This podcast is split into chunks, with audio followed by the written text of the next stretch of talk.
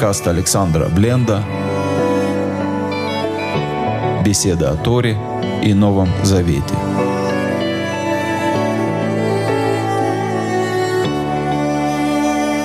Шалом, дорогие друзья! С вами Александр Бленд. Наверное, уже стало традицией для этой серии уроков говорить. После долгого перерыва мы с вами продолжаем читать Евангелие от Иоанна. И сегодня мы будем читать с 13 стиха по 25 стих второй главы Евангелия. Основную часть нашей сегодняшней истории будет составлять события, происшедшие в Иерусалимском храме накануне Песах. Приближался Песах иудейский, иудейский праздник. Здесь уже можно остановиться. Я сразу скажу, все комментаторы останавливаются и задаются вопросом, почему вдруг евангелист Иван, ученик Иешуа, еврей, выросший в еврейской среде, в своем Евангелии говорит «Песах иудейский». Разве есть еще какой-то Песах? Был такой э, известный разведчик израильский, его звали Эли Коэн, он долго выполнял разведывательные функции в Сирии, пока его не заподозрили в том, что он шпион. И когда его допрашивали, он э, мимоходом упомянул на очень хорошем арабском, что в детстве он ходил в мусульманскую мечеть. На этом его и словили. Не бывает никакой другой мечети. Мечеть бывает только мусульманская. И только не мусульманин, может так сказать, в мечеть мусульманскую я ходил. Точно так же и здесь, может быть, это прокол, и, э, и Иоанн Евангелист близок к провалу, когда он говорит «Песах иудейский». Ну, действительно, какой еще может быть Песах?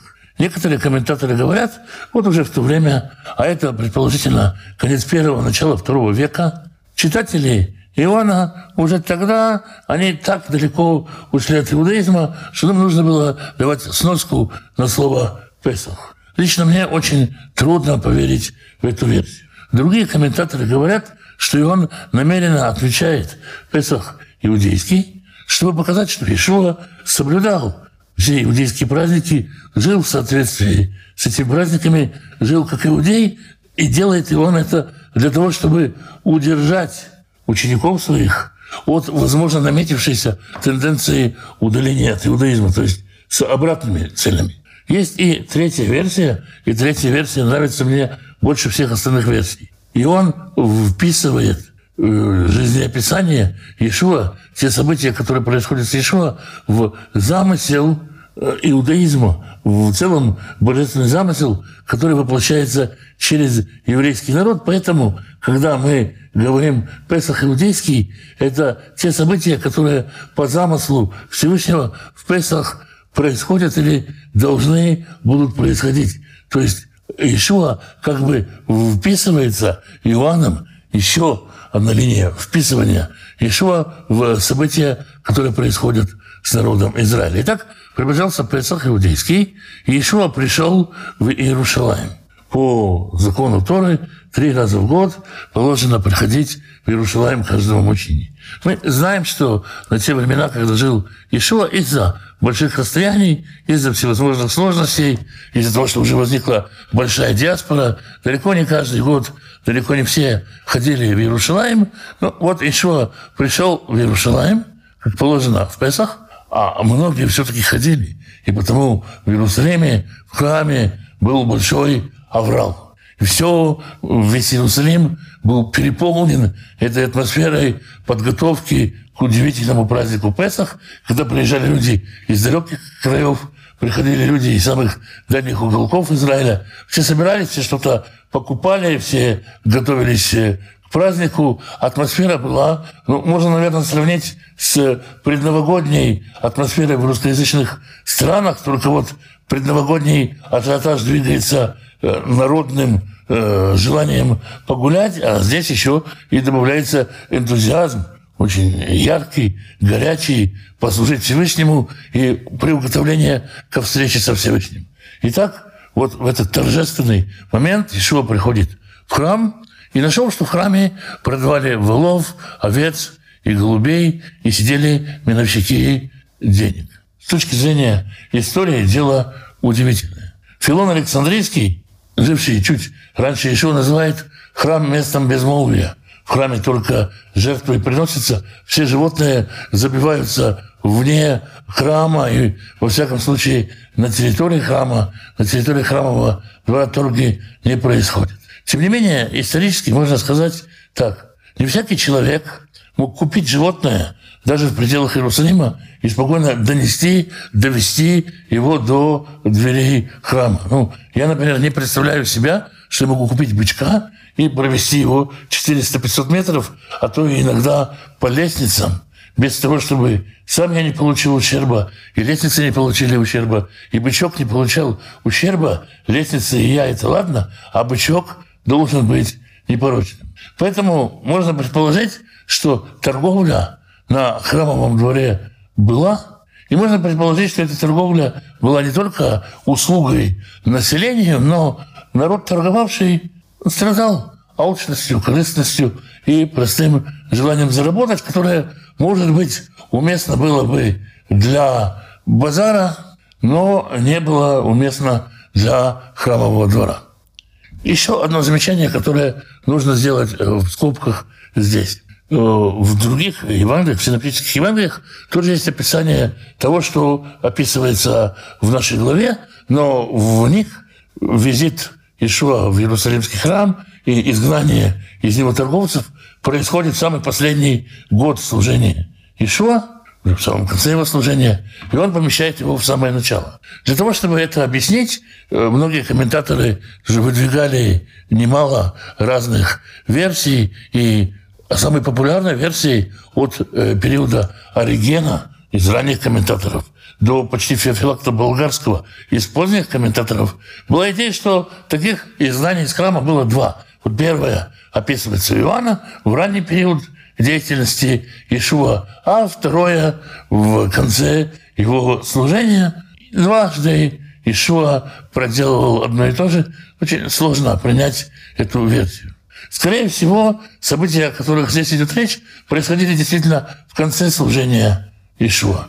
Но Иоанн по э, своему замыслу рассказчика евангелиста не рассказывать нам именно хронологию событий. Ему важно рассказать нам суть событий. И он помещает сразу же во вторую главу знаковое событие.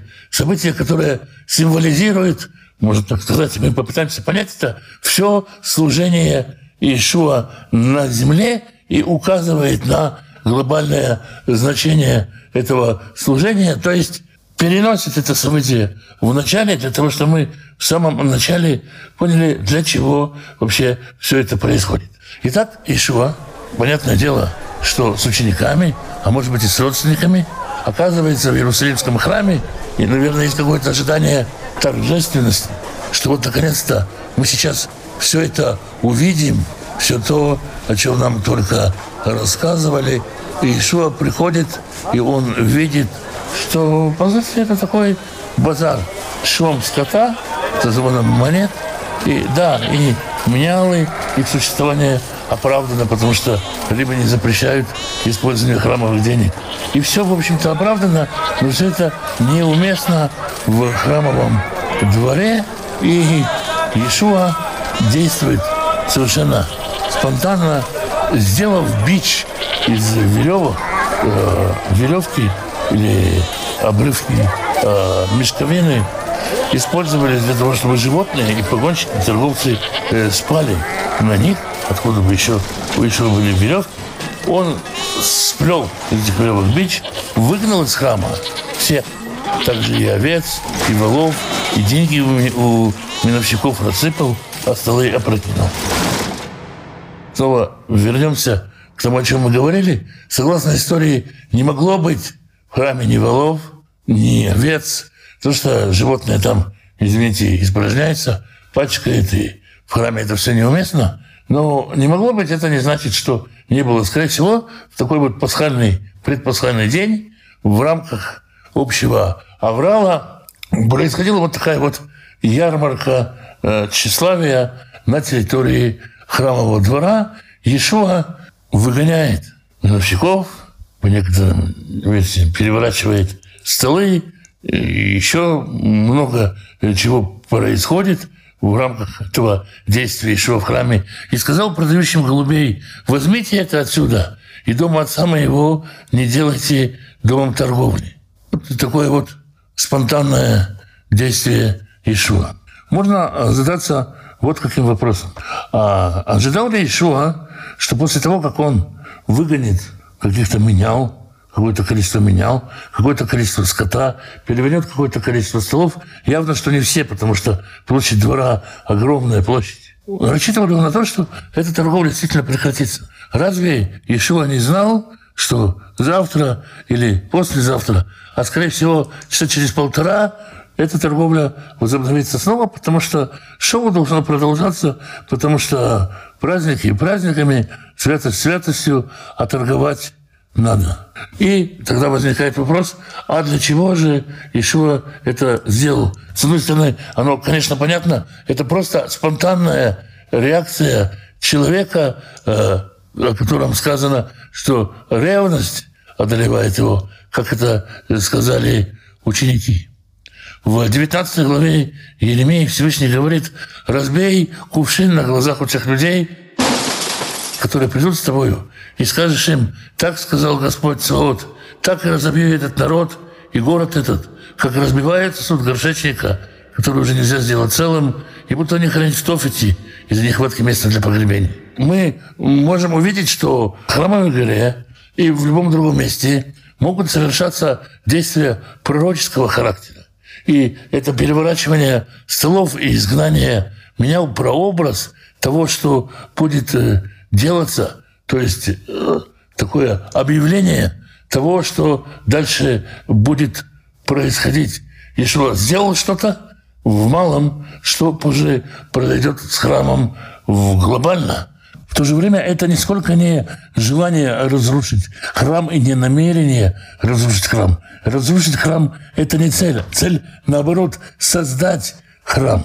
Храм в таком виде, в каком он существует, с этим двором и со всем, что его окружает, Ишуа заменит на храм своего тела. Это будет храм совершенно другого уровня. То есть Иешуа здесь провозглашает не разрушение храма как конечную цель, а воссоздание, реконструкцию храма в духовном понимании. Ведь, э, собственно, Всевышний повелевает еще в 14 главе книги Захарии, в 21 стихе, пусть не будет дельца, в русском синодальном переводе стоит хананьянина, в храме не будет ни торгаша, ни менялы в храме. Это требование, которое предъявляется храму, оно нарушается, поэтому еще делает такое декларативное пророческое действие. Возможно, это его цель. Нет намерения выкинуть храм из еврейской истории вместе с менялами, вместе с, может быть, теми, кто греет на нем руки. Есть намерение создать такой храм, в котором не было бы менял, и нет людей, которые греют на нем руки. То есть действия Ишуа, они не враждебны по отношению храму, они враждебны по отношению к тем, кто мешает храму функционировать как храм. Есть еще и такое понимание, что это, ну, наверное, языком современным выражаясь, проявление гражданской позиции. Дело в том, что двор храма, где происходят все эти события, представляет собой двор, куда допускаются язычники. Вроде бы храм еще со времен Шламо предназначен в том числе и как место, где поклоняются язычники. Место, где все могут прийти. Именно в этом уголке язычников – если какие-то язычники и захотели бы прийти, там устроена торговля. А именно их потеснение, именно э, их поклонение сопровождается звоном монет и шумом, э, шумом э, скота и все это такое. И возможно, что Иешуа здесь как бы выражает позицию народа Израиля, заступаясь за поклонение язычников, такое понимание тоже есть. Есть, естественно, и понимание такое, что еще выступает против алчности всех этих деляк, пытаясь их в чем-то убедить или хотя бы не смолчать. Все это вместе все же можно видеть как э, провозглашение грядущих действий, как провозглашение того, что одной из задач Ишуа будет устроение такого храма, в котором действительно не будет ни дельца, ни торгаша, ни каких-то таких вот алчных действий. Ученики, наблюдая все это, вспоминают 69-й. Ну, в нумерации псалмов всегда есть э, проблема, потому что в русской традиции перевода они нумеруются по-разному. Я имею в виду 69-й псалом в масоретской нумерации, в котором Давид говорит «Ревность по доме твоем снедает меня». Псалом этот, э, псалом стона, боли Давида, который говорит «Вода уже почти заливает горло, я уже не могу терпеть, язык мой присох к гортани, я уже устал кричать, я уже устал вглядываться в поисках твоего спасения, ответь мне, я стал презираем среди близких своих, среди товарищей своих. На меня навалились столько претензий, столько обвинений, что и то, что я никогда не грабил, и то, что я никогда не забирал, я должен отдать. Столько всего, и ревность о доме твоем съедает меня. И всех этих страданий Давид говорит, я хочу быть в твоем доме. И этот дом, понятно, во времена Давида еще нету храма. Это присутствие божественное. Здесь Ишуа пришел, вроде бы пришел в Дом Божий, а здесь стоят всевозможные менялы, торговцы, здесь идет торговля. И что сотворили с домом отца? Это ревность съедает его. И он понимает, что сейчас, вступая в такое действие, он, конечно же, станет э, презираемым, и как к нему отнесется вся э, коинская храмовая элита, весь иудейский истеблишмент, понятно, но его настолько изнемогает его душа, как это со стороны видят ученики. Здесь это ученики видят это так. Ревность съедает меня. Ревность, э, кина в еврейской традиции дает человеку, э, скажем так, особые права на суд – мы знаем историю, историю Пинхаса и Пиняса в русском переводе, который убил прелюбодея, и как его благословил Всевышний, это проявление ревности. А, Мишна говорит, э, своровавшего чашу и проклявшего кудесничество и совокупляющегося с арамейкой сражают ревнителей. То есть есть определенная категория людей, например, тот, кто ворует храмовую чашу – или тот, кто использует магию для проклятия. Или тот, кто говорит, я пойду и буду жить с арамеянкой. Ревнители поражают их. Нет на них обязательно какого-то особого сверхъестественного закона. По букве закона можно их судить, но ревнители судят их сверх буквы закона. Коина, совершающего служение в нечистоте, священника, совершающего служение в нечистоте, его братья Коины не приводят в суд – но молодые священники выводят его прочь с двора и разбивают ему голову полениями дров. Это Мишна, то есть свод законов примерно того времени. И представьте себе, какие страшные вещи происходят. Коин, который совершил служение в нечистоте, его не ведут в суд, не начинает судебное разбирательство. Нет. Но ревнители, именно по ревности своей, его братья Коины выводят его со двора и полениями разбивают ему голову. То есть есть какие-то нормы поведения, которые, согласно традиции, иудейской традиции, допустимы для человека, который движимый э, ревностью. И они подтверждены Торой и подтверждены э, традицией. И когда человек так поступает, в нем виден ревнитель. Ну, конечно, ревновать-то нужно не только по отношению к другим, но такие же требования нужно и к самому себе предъявлять. Видимо, весь этот процесс продолжался недолго. Конечно, скорее всего, появилась храмовая стража, Ишуа остановили и его спросили, как это принято, а каким знамением докажешь, что имеешь власть так поступать?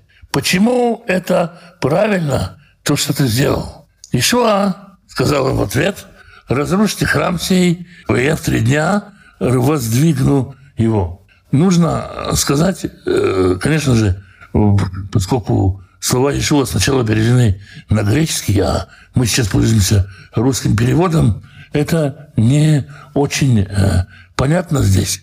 Но э, слово «воздвигну», «вострою» и слово «воскрешу», «восставлю» – это одно и то же слово. То есть Ишуа говорит, разрушите этот храм, я в три дня, можно сказать, воскрешу его. И в этом есть, конечно же, намек на тело. Что значит разрушить храм? Разве можно сказать, ну, ожидает ли Ишуа снова, что кто-то действительно бросится разрушать храм, чтобы сказать, ну, я, вот мы разрушили, теперь давай восстанавливай. Естественно, никто даже трансформаторную будку не стал бы разрушать для того, чтобы кто-то продемонстрировал свои способности. Естественно, что Ишуа говорит о своем теле, как понять его, его э, современникам, тем, кто его слушает. Ученики только потом, после его смерти и воскресения, догадались, что речь шла о теле. А как поняли его его собеседники? Ведь он должен был собеседником, который, возможно, и без корысти, а просто спросили его. Возможно, что слова «разрушите этот храм» – это такая вот ирония, как Ильяу, например, говорит э, пророком Вала, э, кричите громче, может, он занят беседою, или он отошел по нужде, а может, он спит. Или, как говорит Всевышний э, через пророка Исаию, замышляйте замыслы, но они рушатся. Замышляйте, действуйте. То есть вы разрушаете этот храм, разрушайте, действуйте. Я в три дня восстановлю его. Вот тогда и будет знамение. Вы, ну, и с одной стороны, это же, конечно, и намек на действия, направленные на разрушение храма, на все, что в храме происходит. Но с другой стороны, это и вы разрушите мой храм, вы меня убьете, и я в три дня воскресну. То, что еще не может понять слушатели, но, в общем-то, сама идея понятна. Откуда взялись три дня? В еврейской традиции есть такое понимание, что в течение трех дней душа человеческая пытается вернуться в тело, из которого оно вышло. В конце сборника «Мидрадж Раба» на книгу Баришит мы читаем э, «Вся сила скорби именно в третий день». В течение трех дней душа витает над могилой. Думает она, что вернется. А когда видит она, что изменяется лицо умершего, уходит она и оставляет его.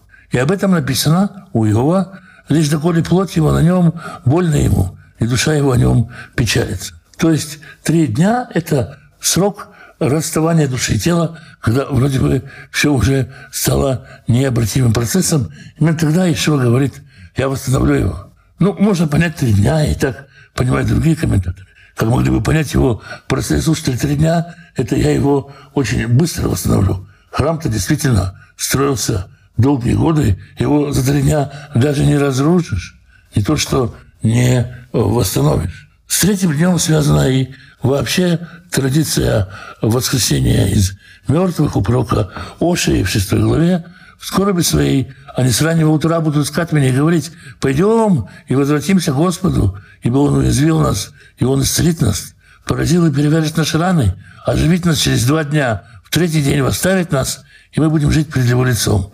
То есть пребывание в, так сказать, в загробном мире, в Шиоле или где бы то ни было, считалось как бы два дня.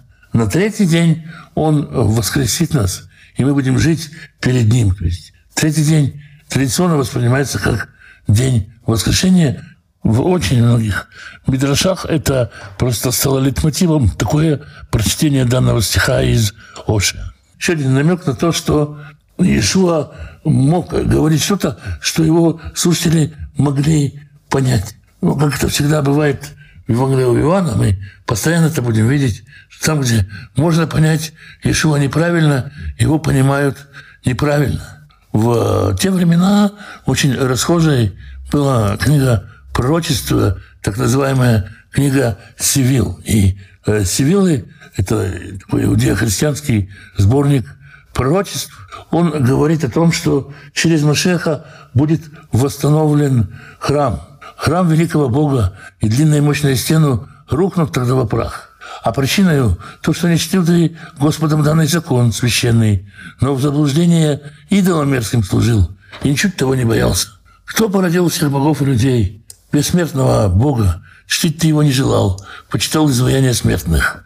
Вот за это земля плодородная будет пустыней, семь десятков времен, и во храме чудес не увидят. Но в конце тебя будет ждать великая радость и слава. Все исполнит Господь, и смертные, когда не предашь ты. То есть и люди, и Господь будут действовать во исполнение заповедей, ты не предашь. Вера в священный закон, полученный некогда свыше. Ноги тут станут твои, но светлого дня ты достигнешь. Царь будет послан от Бога с высокого неба на землю. Каждого станет судить в крови и пламенном свете только один народ, а то лишь царское бремя не поколеблется тут. Ему предназначено править в смене времен и начать строительство нового храма. Это пророчество Севил. Я не цитирую это пророчество полностью, но оно заканчивается словами «так воздвигнувшись». Или, как вы уже сказали, это можно прочесть так. «Так воскреснув, вновь э, храм прибудет вовеки». Снова, мы можем как угодно относиться к этой книге. Я с огромной долей осторожности к ней отношусь. И, разумеется, это не а, Слово Божье, это апокриф. Но этот апокриф отражает верование людей, с которыми разговаривает Иешуа, отражает их язык веры, их э, набор символов, которыми они пользуются. И поэтому, да, они ожидают, что вот этот храм, который вроде бы стоит, вроде бы еще может быть и восстановлен и обновлен. Да что мы говорим, этот храм, который стоит во времена Ишуа, он уже обновленный, э, уже обновленный в э, период Маковеев. И на это ему сказали иудеи, сей храм строился 46 лет, и ты три дня воздвигнешь его. То есть они сказали, ну, видимо, ты парень просто не очень далекий и не очень умный. Как же ты в три дня его воздвигнешь? Он строился 46 лет. Действительно, с точки зрения архитектуры, если мы просто смотрим, давайте попытаемся это сделать, глазами простого человека, начальника стражи на Храмовой горе. И вот он видел, что пришел некий бородатый еврей лет 30 со своими учениками, взял бич, выгнал торговцев, перевернул какие-то столы, устроил такое небольшое нарушение общественного порядка и предлагает вообще разрушить храм, обещая, что за три дня его восстановит. Как к этому относиться? И, можно сказать, ему так похлопали по плечу дружески и сказали, мужик, ты понимаешь, храм этот строился 46 лет, это со дня подачи приказа считается, да? И ты его за три дня восстановишь. А он говорил, объясняет его нам, о храме тела своего. И когда он воскрес из мертвых, то ученики его вспомнили, что он говорил это, и поверили Писанию и Слову, которое сказал Ишуа. То есть не только слушатели его, храмовая стража, которая, скорее всего, и задавала им этот вопрос, только они не поверили. Но и ученики не поверили слово, которое сказал Ишуа с самого начала. Только потом, после его смерти и воскресения, они поняли, о чем он говорит. Итак, подводя итог, что это за э, событие такое, почему Иоанн его помещает в начало второй главы, в самое начало рассказа о служении Ишуа. Это э, объявление, можно так сказать, декларация о намерениях. Вот именно эту историю из жизни Ишуа Иоанн избрал как, э, как декларацию, а первое, храм, храм сам по себе – это ведь заповедь Всевышнего, чтобы он существовал, как место встречи, место общения человека и Бога. Благословенное Всевышнее место общения. Это место, как мы читаем, ну, много читаем в главе книги Вайкра, много читаем в других местах, нуждается в бережном опечении, в охране, и приходить в него тоже нужно в святости. И здесь Ишуа начинает какое-то действие, разбивает горшок, провозглашает тем самым начало действия, по которому его тело действительно заменит храм. Не в самом буквальном понимании, но все-таки именно так. Именно эта цель действий, которые здесь происходят, событий, которые здесь происходят, разговора, который здесь говорится, и именно поэтому, скорее всего, ну, я так предполагаю, Иоанн помещает этот рассказ именно сюда. Поскольку в третьей главе, в следующей главе мы будем читать о Никодиме, предположительно, это э, Нагдимон Бенгурион, но оставим эти предположения. Мы будем читать о по имени Никодим из уверовавших, которые пришли к нему, то здесь Иоанн литературно строит такой переход. И вот что Иоанн говорит в конце второй главы. «И когда он был в Иерусалиме на празднике Песах, то многие, видя чудеса, которые он творил, уверовали во имя его. Но сам Ишуа не вмерял себя им, потому что знал всех. Если дословно, так сказать, это такая литературная водительная конструкция, Ишуа не верил тем, кто верит в него. Не всегда человек, который верит во что-то, сам может верить в себя. Может быть, кто-то увлечен чудесами, кто-то увлечен э, скоростью событий, захватывающих событий, которые охватывают его. Кто-то просто э, ищет э, увлечение лекарства от скуки. Ешуа не в восторге от, так сказать, обильного количества верующих, не в этих верующих Ишуа видит, видит свидетельство своей праведности. Он не ищет э, лайков или перепостов себя, переводя снова на современный язык. И поэтому он знает сердца людей, он знает, как на самом деле трудно быть последовательным, быть последователем э, учителя, учителя Иешуа на том уровне ученичества, которое он требует. Поэтому вот эти толпы людей, которые веровали и говорили ему, какие замечательные чудеса, какие замечательные слова, какие справедливые слова, не производили на Ишуа впечатление. Он знал цену э, человека, знал того, что происходит. Человек и знал то, что он сам происходит, знал э, свой уровень тоже. И еще раз скажу, это наиболее вероятно, это переход к рассказу о том, что будет дальше, о встрече э, Ишуа с Никодимом, затем и Самарянкой, и о других его встречах. А на этом заканчивается вторая глава, и мы на этом заканчиваем наше сегодняшнее изучение Евангелия. Святой Благословенный благословит всех, кто изучает Его волю, ищет Его лица. Святой Благословенный благословит вас и семьи ваши, мужей ваших и жен ваших, сыновей ваших и дочерей ваших, внуков и внучек, правнуков и правнучек. Святой Благословенный благословит родителей ваших, пап и мам, бабушек и дедушек, прабабушек и прадедушек. Берегите их. Святой Благословенный пошлет пропитание нуждающимся в пропитании, достойную работу, чтобы было время на общение с семьей и на изучение Писания, чтобы в доме был достаток, избыток, возможность помогать другим и желание помогать другим. Святой Благословенный благословит и исцелит больных, даст мудрости врачам исцелять, поддержит и укрепит тех, кто сопровождает больных, даст им стойкости, силы и упования. Святой Благословенный примирит семьи, в которых нет мира, примирит отцов и детей, мужей и жен, братьев и сестер. Святой Благословенный благословит вас и дома ваши, и всех, кто с вами, всем изобилием своих бесконечных благословений. С вами был Александр Бленд. Спасибо, что вы меня слушаете.